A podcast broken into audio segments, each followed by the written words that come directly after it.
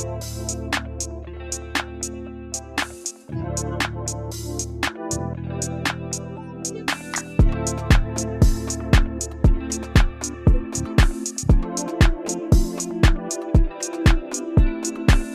liebe Hörerinnen und liebe Hörer. Bei Einig Uneinig. Digitale Bildung to be discussed. Informationen suchen, teilen, sich weiterbilden und das Weltgeschehen auf Abruf verfolgen. Ohne die Digitalisierung kaum vorstellbar. Um die Informationsflut verarbeiten und nach Qualität filtern zu können, braucht es vor allem eins, Medienkompetenz. Wie politische Bildung in einer zunehmend digitalisierten Welt funktionieren kann, Darüber spricht Professor Dr. Alexandra Wuttig, Kanzlerin der IU Internationale Hochschule, in dieser Folge mit Tim Schmalfeld, Online-Redakteur bei der BPB, Bundeszentrale für politische Bildung. Sie diskutieren über die damit verbundenen Herausforderungen, über Chancen und über die Zukunft politischer Bildung in Zeiten der Transformation. Ja, hallo. Vielen Dank für die Einladung. Hey. Ja, als erstes würde ich wie immer gerne eine schnelle Frage vorab stellen. Und zwar würde mich interessieren, Tim, welche Informationsplattform besuchst du als allererstes am Morgen? Puh, tatsächlich als allererstes am Morgen die New York Times. Ähm, als zweites dann ja, schon sowas wie, wie Mastodon und ähm, wir haben ein ganz gutes Angebot, das heißt die tägliche Dosis Politik, das kommt von meinen Kolleginnen und Kollegen, die kriege ich auf meinen Messenger und äh, das, da, mit den drei Sachen bin ich schon dann ganz gut abgedeckt. Alex, wie ist es bei dir? Ja, ich kriege immer so ein, so ein Newsletter vom Handelsblatt, wo quasi die wichtigsten News äh, aus der Politik und Wirtschaft zusammengefasst sind. Und das habe ich abonniert und das reicht mir dann schon am Morgen. Dann bin ich schon bedient quasi. Als Starter. Ja, sehr gut. Die Digitalisierung führt zu einem tiefgreifenden gesellschaftlichen Wandel. Das ist uns allen bewusst. Ich würde gerne die Rolle der politischen Bildung äh, daran einordnen. Alex, was ist deiner Meinung nach die Aufgabe und die Rolle politischer Bildung in Zeiten ähm, der Digitalisierung? Ich glaube, im Hinblick auf die Digitalisierung ist es in meinen Augen die Fähigkeit eben zu entwickeln, zwischen Populismus, Fake News, Wirklichkeit irgendwie unterscheiden zu können und, und für sich die, also quasi herausfiltern zu können, was kann man glauben und was nicht. Also im Prinzip kritisches Denken ist für mich viel wichtiger als eine klassische Bildung. Also natürlich gehört auch eine historische Herleitung, wo kommen die politischen Parteien her, damit ich ein bisschen vom Hintergrund ein bisschen weiß und ich sie ein bisschen äh, einordnen kann. Ähm, aber das passiert, glaube ich, im täglichen Leben sowieso und äh, ich glaube, das ändert sich jetzt durch die Digitalisierung in dem Sinne, dass dieses kritische Denken immer, immer wichtiger wird. Nichtsdestotrotz gehört, glaube ich, auch zur politischen Bildung, wenn dann nicht so digital, dass man so Sachen bespricht, wie ich jetzt mit meiner Tochter zum Beispiel bespreche, wenn wir, wir haben in Bayern Wahlen bald und sie sieht einfach die Plakate und fragt mich auch, Mama, was sind denn die blauen? Mama, was ist denn die schwarzen? Und wie findest du die? Und das finde ich gut, dass sie das fragt, ähm, denn da, das gehört auch zur politischen Bildung äh, dazu. Aber ich, mir wäre es wichtig, dass eben dieses kritische Denken im Zusammenhang mit der digitalen politischen Bildung quasi ausgebildet, ausgeprägter wird, für die Kinder, aber nicht nur für die Kinder. Also ich glaube, jede, jede Gesellschaft, also in jedem Alter brauchen wir dieses kritisches Denken. Vielen Dank. Tim, wie ist deine Meinung dazu? Ja, da waren ja schon äh, sehr viele Punkte dabei, denen ich mich auch total anschließen kann. Vielleicht noch mal ein bisschen rausgezoomt und geguckt nochmal auf die verschiedenen Teile. Was, was äh, ist eigentlich die Rolle der politischen Bildung?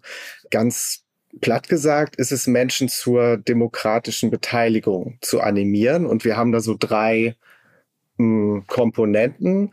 Das erste ist erst einmal die politischen, gesellschaftlichen und kulturellen Zusammenhänge besser zu verstehen. Also das Ziel, ähm, Wissen über die Demokratie und ihre Institutionen sich anzueignen und ähm, darüber hinaus aber auch ganz allgemein über historische und politische Themen. Dann geht es darum, dass sich Menschen ein eigenes Urteil über politische Fragen bilden können. Also das kritische Denken steckt da natürlich total drin äh, für die Urteilsfähigkeit. Und wenn sie sich dann ein Urteil gebildet haben, dann sollen sie ihre Meinung auch aktiv formulieren und vertreten können. Und die Kür sozusagen ist dann, äh, wenn die Menschen sich auch aktiv am politischen und gesellschaftlichen Leben beteiligen, ähm, also die Stärkung und Bereitschaft ähm, zur Partizipation. Und ich würde sagen, diese drei Komponenten, das ist jetzt unabhängig davon, ob es ähm, eine Welt nach der oder in der digitalen Transformation ist, sondern das, das gilt erstmal ähm, global, würde ich sagen. Und dann vielleicht noch interessant zu wissen, also der Grundsatz äh, für unser Handeln als politische Bildnerinnen und Bildner und das auch schon seit den 70er Jahren ist der Beutelsbacher Konsens. Ähm, da gehören drei Komponenten dazu.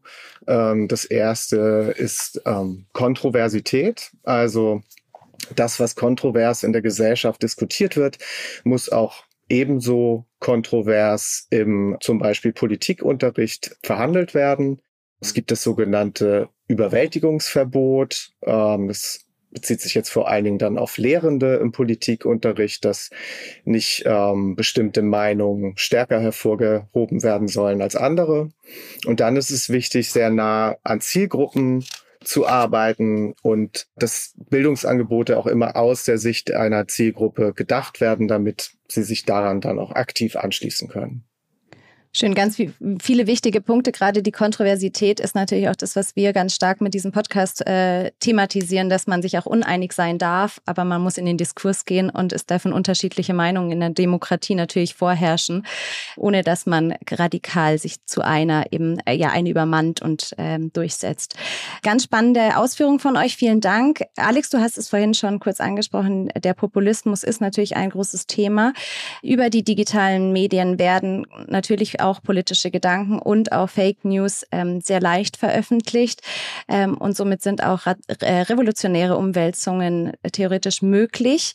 Das stellt auf jeden Fall in der Digitalisierung große Herausforderungen dar. Wie verbreiten sich erstmal Falschinformationen? Würden mich mal eure Einschätzungen interessieren, wie die uns überhaupt erreichen und auch, was das natürlich auf die politische Meinungsbildung für Auswirkungen hat. Ja, also wie erreichen die uns? Das ist natürlich, wenn man sich auch die Kanäle nochmal anguckt, die wir äh, am Anfang genannt werden, das sind verschiedene Wege und im Moment äh, am zentralsten sind das Social Media, würde ich sagen, und ähm, alles, was über Messenger-Gruppen ähm, verbreitet wird. Interessant ist, sich dann da anzugucken, einmal, wer sind die Akteurinnen und Akteure, äh, die solche Falschmeldungen verbreiten, mit welchen Intentionen und auch welche technischen Voraussetzungen solche Plattformen eigentlich mitbringen und damit auch solche Falschmeldungen quasi belohnen. Also wir kennen das alle, dass gerade dieses System von Likes und äh, Retweets natürlich auch dazu führt, dass bestimmte Nachrichten in der Aufmerksamkeitsökonomie stärker Menschen triggern als andere. Und äh, das hat natürlich mit dem ja, ganz ursächlichen Bauprinzipien dieser Plattform zu tun. Also wie sind die designt?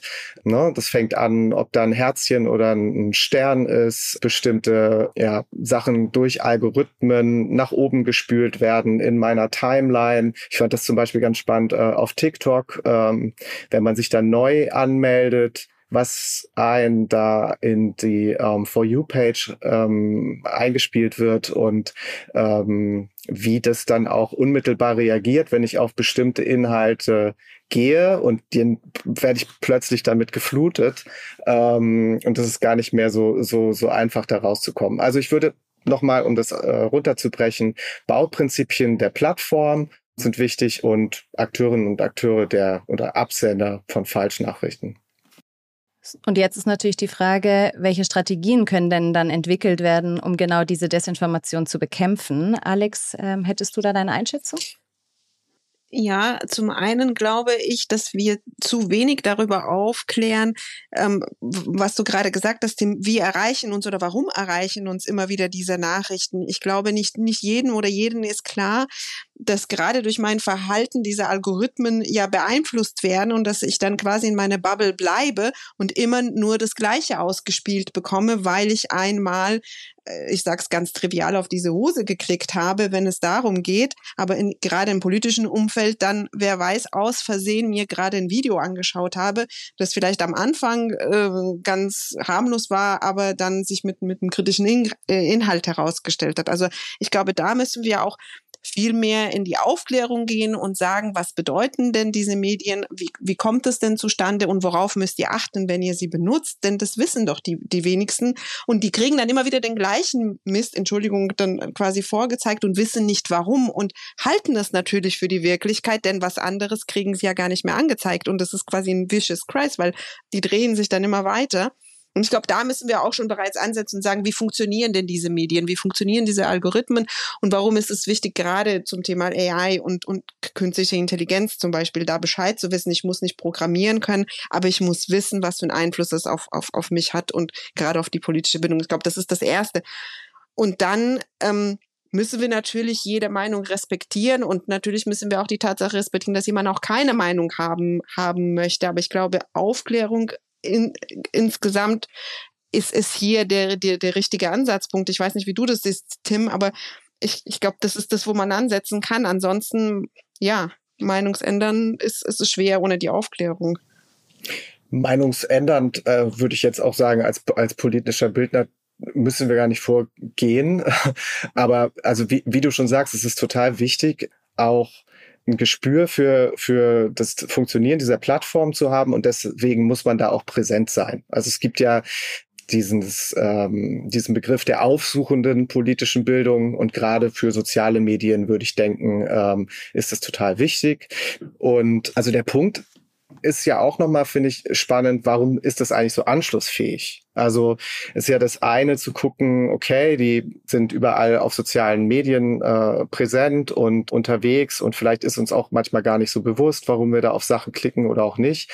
Aber warum sind zum Beispiel gerade so was wie Verschwörungsglauben auch so anschlussfähig? Und das hat natürlich auch damit zu tun, dass wir gleichzeitig beobachten, dass die Demokratie insgesamt an Zustimmung verliert und das auch in bürgerlichen Gruppen, um die sich die politische Bildung lange Zeit ja gar nicht so viel Sorgen machen musste. Ne? Also weil sie zu Wahlen gegen sich informiert haben. Und da sehen wir schon auch, dass sich gerade aus diesen Gruppen auch Menschen abwenden, die eigentlich gerade jetzt ein tieferes Verständnis bräuchten, auch von demokratischen Institutionen, Regeln, Formen des Zusammenlebens. Und ähm, deswegen würde ich auch nochmal dafür zu plädieren, dann abseits von den digitalen Zusammenhängen, die wir haben, immer auch gesellschaftliche Entwicklungen sehr stark mit im Blick zu haben, die man heutzutage einfach auch nicht mehr voneinander trennen kann. Meinst du, es liegt vielleicht auch daran, ähm, dass die politischen Parteien, also die etablierten politischen Parteien es lange Zeit irgendwie ähm, außer Acht gelassen haben, hier ein bisschen mit Innovationen und, und ich sag mal unternehmerischen Entrepreneurial Spirit an die Sache heranzugehen und neue Wege zu versuchen, äh, die Gesellschaft mitzunehmen. Also weißt du, was ich meine? Wir kleben immer noch äh, äh, Plakate, wenn es um Wahlen geht. Also ich habe das Gefühl als Außenstehende, dass wir immer noch genauso vorgehen wie vor 50 Jahren, aber die Gesellschaft hat sich nun mal verändert und ich, ich weiß, es gibt Bestrebungen von links und rechts, dass es halt Online-Plattformen gibt und dass du mit deinen Abgeordneten auch, auch auf digitalem Wegen in Verbindung trittst und so weiter. Aber ich glaube grundsätzlich irgendwie so die Innovation oder, oder diesen, diesen Spirit irgendwie, dass wir die Veränderung der Gesellschaft mitnehmen als politischen Partei ist, vermisse ich irgendwie, wenn ich da schaue, was ähm, Obama zum Beispiel in den USA gemacht hat, dass er bis hin zu so einen VC-Fonds gemacht hat, die in Startups investieren, die die Demokratie voranbringen, wissend, dass wenn er das nicht macht, das vielleicht andere tun und die Demokratie dann äh, auf eine auf eine falsche Weise dann dann ähm, quasi vor, also äh, interminiert wird, ist die Frage, warum? Also ich, das ist so mein Gefühl irgendwie da. Das vermisse ich ein bisschen bei uns. Oder siehst du das anders als tiefer drin im Thema, in der Thematik? Teilweise sehe ich das genauso. Also ich würde sogar sagen, wir waren schon mal weiter, äh, wenn man sich ähm, die Kommunikationsform der Piratenpartei, also egal was man von dieser Partei ähm, halten mag, aber Liquid Democracy war einfach äh, ein sehr bestechendes Konzept äh, in der Hinsicht. Und ähm, dann sieht man auf der anderen Seite auch Parteien, die eben sehr stark auf äh, digitale Kommunikation gesetzt haben in den äh, letzten Jahren. Und das ist ähm, zum Beispiel ja die FDP, die äh, auch bei der letzten Bundestagswahl da gerade bei jüngeren Gruppen sehr viel Zuspruch bekommen hat. Das ist aber auch die AfD, die eben äh, digitale Räume und ihre Funktionsweisen verstanden hat auf eine Art und Weise, dass das auch dann politische Konsequenzen hat. Und ein Punkt, der, den ich ganz interessant finde, also auch gerade wenn man sich Liquid Democracy, Piraten und so weiter anguckt, ist dieser Umschwung von so Ideen eines offenen Netzes, den wir noch sehr stark in den ja so 2000er, 2010er Jahren hatten, emanzipatorisches Potenzial für Bürgerbeteiligung, ähm, Openness, Kultur des Teilens ähm, und wie das eigentlich so meine Wahrnehmung immer geschlossener äh, wurde. Wir haben auf Social Media eben die Bewegung, dass man auf diesen Plattformen bleiben soll, die eigentlich bestenfalls gar nicht verlassen soll. Und das hat was mit diesem Gedanken von Offenheit gemacht. Und vielleicht ist es auch ein Grund dafür, weshalb Parteien ja gar nicht mehr so stark auf diese Formate setzen, sondern ähm, dann diese Bewegung mitgemacht haben. Weil der Vorteil von geschlossenen Systemen ist natürlich, ich kann als Partei da meine Meinung vertreten. Ich äh, habe das irgendwie relativ eindeutig geframed. Äh, ich habe vielleicht auch meine Filterbubble, wenn ich nur bestimmte Gruppe ansprechen will und die dann aber bei der Stange halten möchte. Das ist ja bei Wählerinnen und Wählern auch sehr wichtig. Ja, das wäre so ein, wäre eine Beobachtung von mir. Ihr habt es ja schon angesprochen, dass es auch viele Chancen gibt. Ja? Also die Digitalisierung und die politische Bildung hat ja nicht nur die Risiken, die wir jetzt gerade schon angerissen haben, wie den Populismus und Fake News, sondern Tim, inwiefern fördern digitale Medien die politische Partizipation? Was meinst du? Naja, man kann das ja auch als positive Entwicklung sehen, dass insgesamt die Beteiligung an politischen Diskursen ja zugenommen hat. Also wir haben auch in Teilen beobachtet, dass punktuell die Wahlbeteiligung wieder gestiegen ist, dass politische Themen einfach insgesamt stärker in den Fokus gerückt sind. Das ist ja erstmal, würde ich sagen, was Positives. Die Art und Weise, wie dann darüber diskutiert wird, das steht nochmal auf einem ganz anderen Blatt.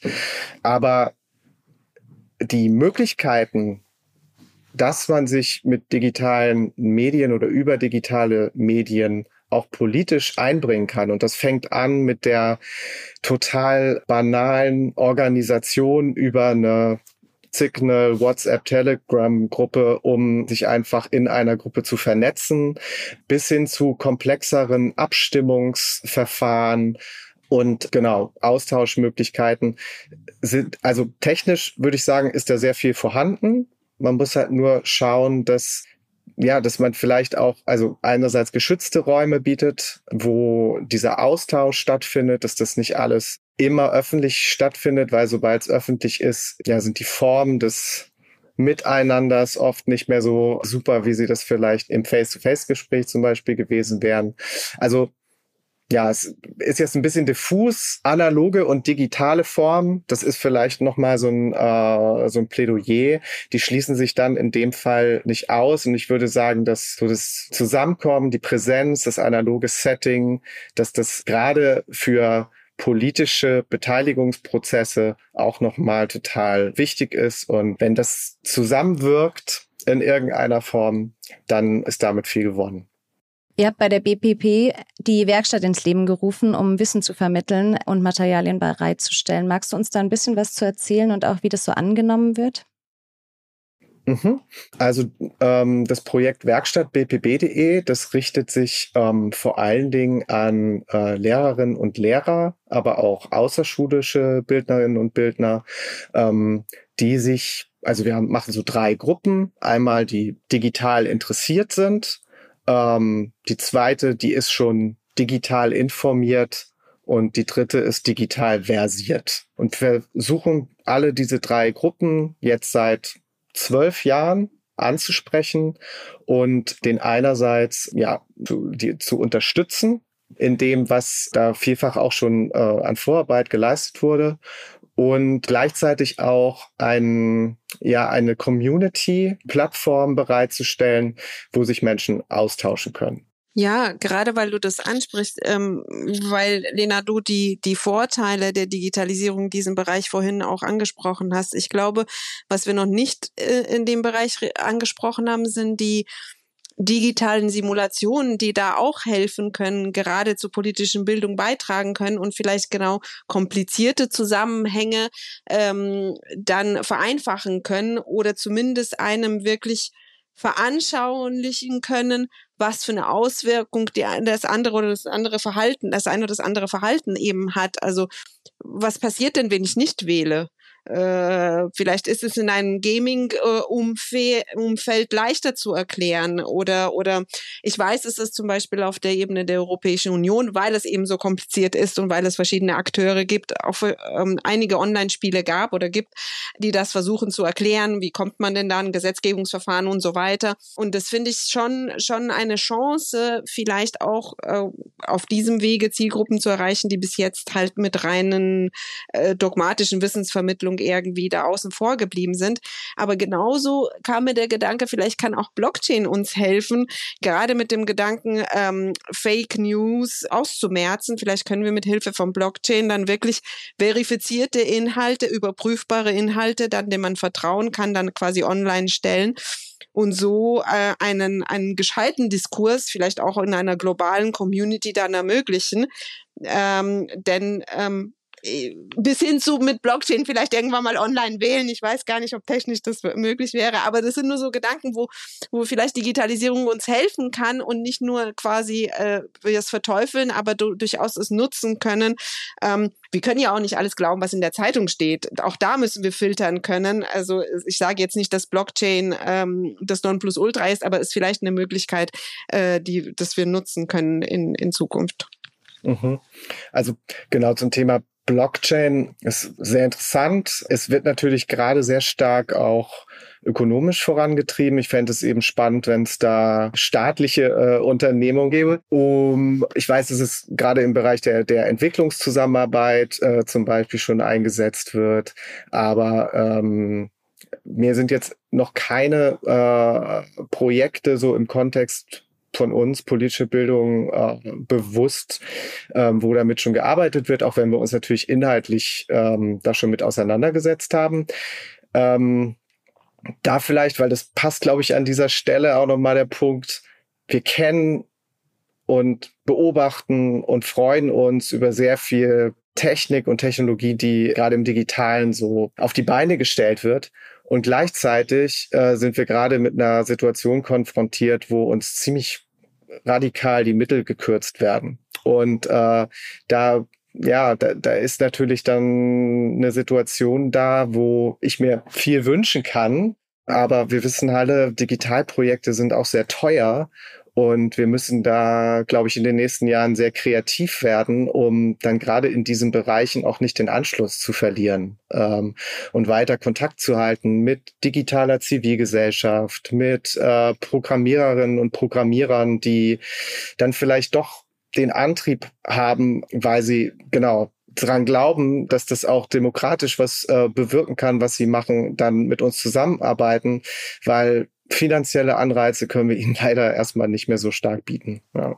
Klar, und ein, ein Geschäftsmodell, das sich quasi für ein Startup lohnen würde in dem Bereich, gibt es auch nicht. Oder ist auch vielleicht gut, dass es nicht gibt, denn das, das, das ist ja, dann würde es, glaube ich, in die falsche Richtung reingehen. Also es muss zum einen für alle zu, kostenlos zugänglich sein. Wir wollen ja eine breite politische Bildung ähm, und das ist das Problem. Also was ist uns wert, quasi die, die politische Bildung der zukünftigen Gesellschaftsschichten zu erreichen? Das müssen wir uns grundsätzlich überlegen. Und wenn wir den Anschluss verlieren äh, und den Anschluss an die Technik verlieren, dann verlieren wir, glaube ich, ganze Generationen, die wir dann, äh, dann nicht mehr auf diesem Wege erreichen. Das wäre, glaube ich, gefährlich. Denn, wie du schon gesagt hast, die AfD oder andere äh, äh, Parteien, die wir denn nicht so gerne hätten, die werden das für sich nutzen. Also ich glaube, das ist dann ganz gefährlich, wenn wir dann den neutralen Blick dann verlieren.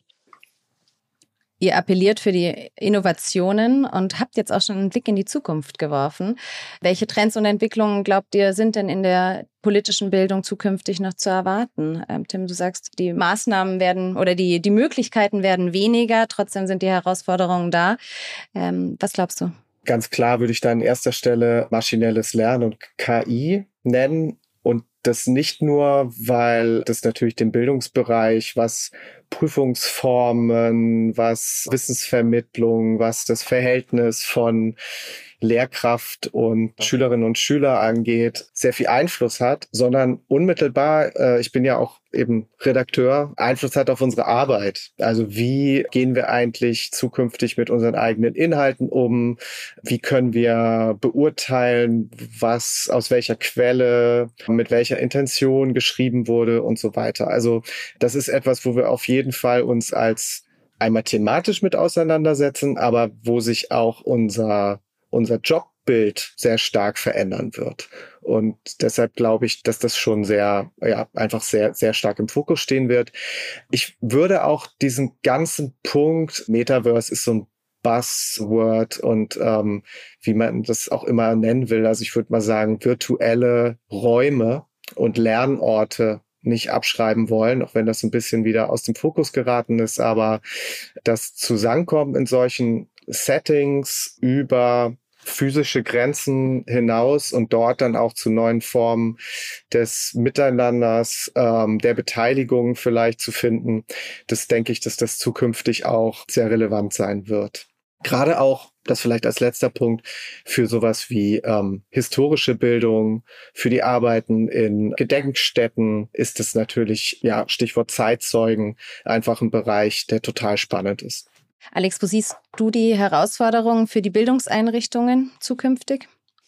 Ja, für die Bildungseinrichtungen, was gerade was politische Bildung als Herausforderung sehe, ist, ist, dass wir grundsätzlich als Hochschule neutral bleiben müssen und sollen und wollen, denn wie schon erwähnt, äh, äh, Studierende haben auch das Recht, sich politisch nicht zu engagieren. Das gehört genauso dazu.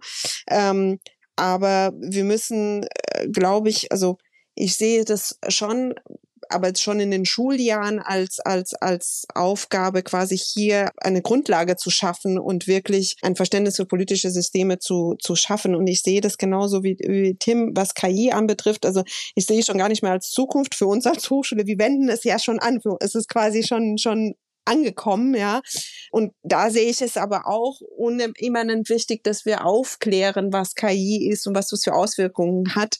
Viel mehr als, wir wenden es natürlich auch an, aber dass die Leute halt wissen, was auf sie, auf sie zukommt. Und ich würde mir wünschen, jetzt auf, grundsätzlich, was, was politische Bildung anbetrifft, dass diese, gerade diese politische Bildung, die politische Partizipation neu gedacht werden, werden soll und irgendwie so den, wie, wie, wie Tim schon sagte, vielleicht sich all die richtigen Leute auch zusammentun und irgendwie wegweisend und innovativ was für uns als Gesellschaft auf die Beine stellen. Ich glaube, wir haben unglaubliche Herausforderungen und es gibt viele äh, Volontäre, die gerne mitmachen wollen würden.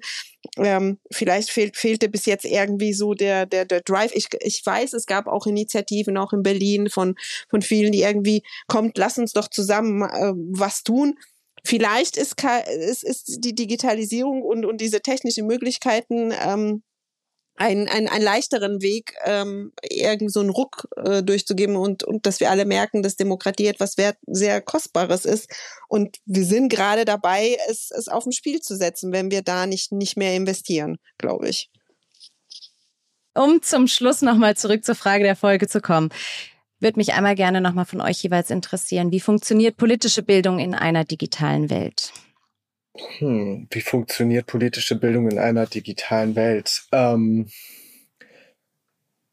ich, ich würde denken, ähm, die äh, Schwierigkeit, dass ähm, wir manchmal als politische Bildnerinnen und Bildner damit konfrontiert sind, wie erreichen unsere Projekte, Produkte eigentlich die Menschen. Die ist in der Digitalisierung noch mal mehr gegeben, da es äh, ein wahnsinnig breites Angebot gibt und es sozusagen umso schwieriger ist, da Menschen auch ähm, zu erreichen. Gleichzeitig habe ich aber auch durch all diese Möglichkeiten die Chance, viel passgenauer ähm, Projekte aufzusetzen, auch äh, vielleicht in Räumen, ähm, die sonst nicht so im Fokus stehen, zum Beispiel auf dem Land, gerade mit digitalen äh, Mitteln auch ja Projekte anzureizen und äh, da auch langfristig vielleicht was auf die Beine stellen zu können diese beiden Dinge, würde ich denken, die sind schon sehr wichtig. Ähm, insgesamt für die politische Bildung in der, in der digitalen Welt ist es wichtig, dass wir weiter Erkenntnisse finden, neue Konzepte auch entwickeln, auf deren Grundlage wir auch unsere Angebote äh, konzipieren können. Und ja, ich glaube, es ist wichtig, in diesen Räumen auch präsent zu sein. Es gibt immer noch auch Stimmen in unserem Feld, die sagen, oh Gott, und das ist und Datenschutz und äh, Cyberkriminalität und Gefahr, Gefahr, Gefahr. Äh, am besten gehen wir da ganz raus und machen wieder unsere alten Workshops. Ähm, das kann es auch nicht sein. Also, oder was heißt, es kann es auch nicht sein? Es kann es gar nicht sein. Und äh, da ähm, denke ich schon, da gilt es weiter dran zu arbeiten und offen zu bleiben, nicht nur thematisch, sondern auch ähm, was ja Lizenzmodelle, was Anknüpfbarkeit äh, angeht. Ähm, das, das ist auch ein sehr wichtiger Aspekt, den ich da sehen würde. Ja, ich, ich sehe das auch so. Ich meine, die Gefahr der Informationsüberflutung, die haben wir ja alle. Ähm, und des, sich dessen bewusst zu sein, dass wenn wir gerade in diese Richtung gehen, politische Bildung, dann, dann kriegst du noch eine Nachricht und noch ein, da will noch einer was von dir. Das kann schon, schon ähm, daraus resultieren, dass du dich für nichts mehr interessierst. Nichtsdestotrotz sehe ich gerade die Chancen in dieser Digitalisierung, wie Tim schon gesagt, genau die Menschen zu erreichen, die man sonst nicht erreicht hätte, also gerade die Demokratisierung der politischen Bildung und auch eine Chance für mehr Interaktion äh, zwischen der Politik und den, und den Wählern, die wahrscheinlich sonst, sonst ist es, glaube ich, schon, du musst dich aufraffen, du, auf, auf eine Veranstaltung zu gehen, da musst du auch noch die, die, die, die Kraft und den Mut finden, eine Frage zu stellen oder den Politiker oder die Politikerin nach der Veranstaltung anzusprechen. Also ich glaube, es ist sonst viel schwieriger und, leider auch mit Gefahren ähm, versehen, dass man digital viel leichter Kontakt aufnehmen könnte. Das ist Tim als auch schon angesprochen. Da werden leider auch nicht mehr die ganz normalen Normen der Gesprächsführung äh, beachtet. Das finde ich sehr, sehr schade. Nichtsdestotrotz, diese Interaktion durch die Digitalisierung mit dem Volksvertreter fände ich halt super wichtig, denn es gibt viele, ja, es macht sie nahbar und vielleicht bringt es mir auch mehr Interesse in, in Richtung Politik. Und ich glaube, grundsätzlich müssen wir es neu neu denken, was pol politische Partizipation bedeutet. Bedeutet das immer noch, dass ich äh, wenn ich mich politisch engagieren will, abends um 18 Uhr auf irgendein Treffen hingehen muss? Ähm, oder können wir es anders ermöglichen, damit auch die Mutter mit, mit, mit, mit, mit drei Kindern und ohne Babysitter ähm, vielleicht politisch aktiv sein kann? Ähm, weil da fängt es ja schon an, ein, ein, ein, bisschen. Also ich sehe durch die Digitalisierung, Entschuldigung, viele, viele Chancen, aber natürlich auch Gefahren. Aber ich würde mir wünschen, dass es mehr in Richtung Demokratisierung geht und dass es mehr Zugang für alle und Interaktionen geht. Vielen Dank euch.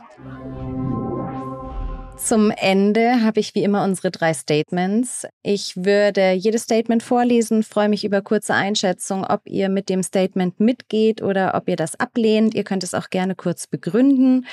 Wir starten mit dem ersten Statement. Die Hauptaufgabe digitaler Bildung ist es, die Qualität von Informationen besser bewerten zu können. Alex, wie siehst du das? Ja, ich glaube, dieses kritische Denken äh, ist die, würde ich als eine Hauptaufgabe sehen durch die Digitalisierung. Ähm, dazu gehört auch, wie, wie Tim schon gesagt hat, ein Kenntnis der politischen Systeme, Hintergrundwissen, damit ich es einordnen kann und kritisch nachfragen kann. Aber ich sehe das, ja. Tim? Ähm, ja, also wenn zur Qualität von Informationen auch gehört, ähm, unter welchen Produktionsbedingungen die Informationen vielleicht auch entstanden sind. Also für politische Bildung sind ja auch Machtfragen zum Beispiel immer sehr wichtig. Ähm, haben wir heute sehr wenig drüber gesprochen, was auch ähm, Plattformen, Monopole und so weiter angeht. Das ist für mich schon auch ein sehr wichtiger Teil äh, von diesem Komplex digitale Bildung. Äh, wenn das da reinspielt, dann würde ich sagen, ja, ansonsten reicht es mir nicht ganz. Vielen Dank. Das zweite Statement. Die Digitalisierung verstärkt die Kluft zwischen denjenigen, die Zugang zu digitalen Technologien und Informationen haben und denen, die keinen oder nur begrenzten Zugang dazu haben. Wie seht ihr das? Würde ich zustimmen. Gerade was ältere Gruppen in der Bevölkerung angeht, denke ich, gibt es da weiterhin große Schwierigkeiten und oft werden digitale Technologien eingesetzt und alte Möglichkeiten werden umso mehr verschwert. Und das schafft Barrieren. Das ist einfach nicht gut. Und da muss bei jeder Form der Digitalisierung muss, äh, muss so eine Barrierefreiheit einfach immer mitgedacht werden. Gleichzeitig sind natürlich Themen wie Inklusion welche, die von Digitalisierung sehr stark profitieren. Also gerade was so im Bereich von Untertitelung, Gebärdensprachen, auch mit KI, da Sprachmodellen für Möglichkeiten geschaffen wurden, ähm, baut es natürlich auch äh, Hürden ab. Und ähm, insofern, ja, vielleicht beides. Alex, einig, uneinig? Einig. Und die dritte Aussage. Die politische Bildung ist oft nicht auf dem neuesten Stand der technologischen Entwicklung und kann den Bedürfnissen junger Menschen in einer digitalisierten Welt nicht gerecht werden. Alex, wie siehst du das? Unterschreibe ich sofort. Würde.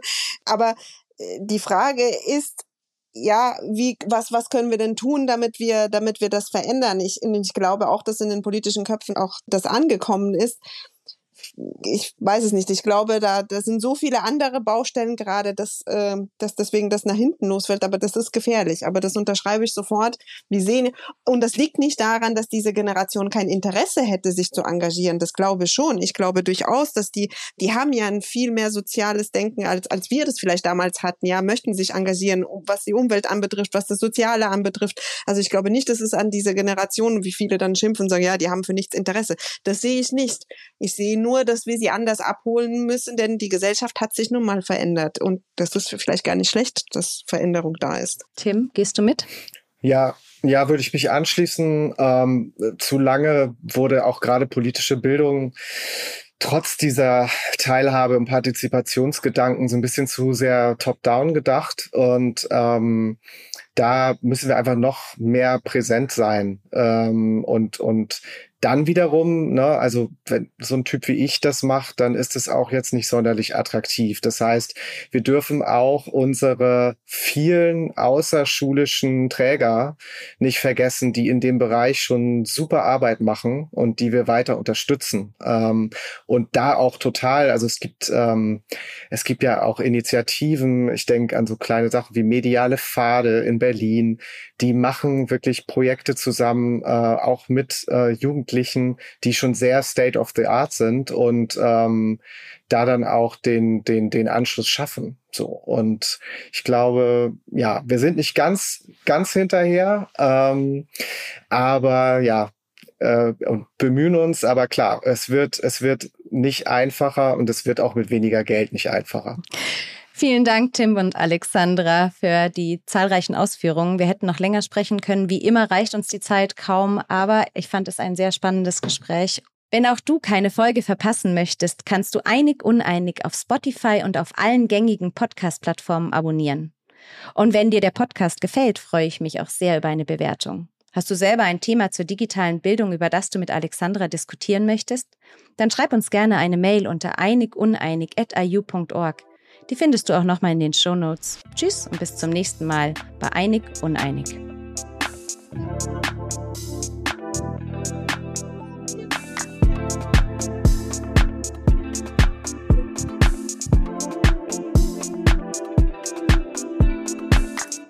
Dieser Podcast wird produziert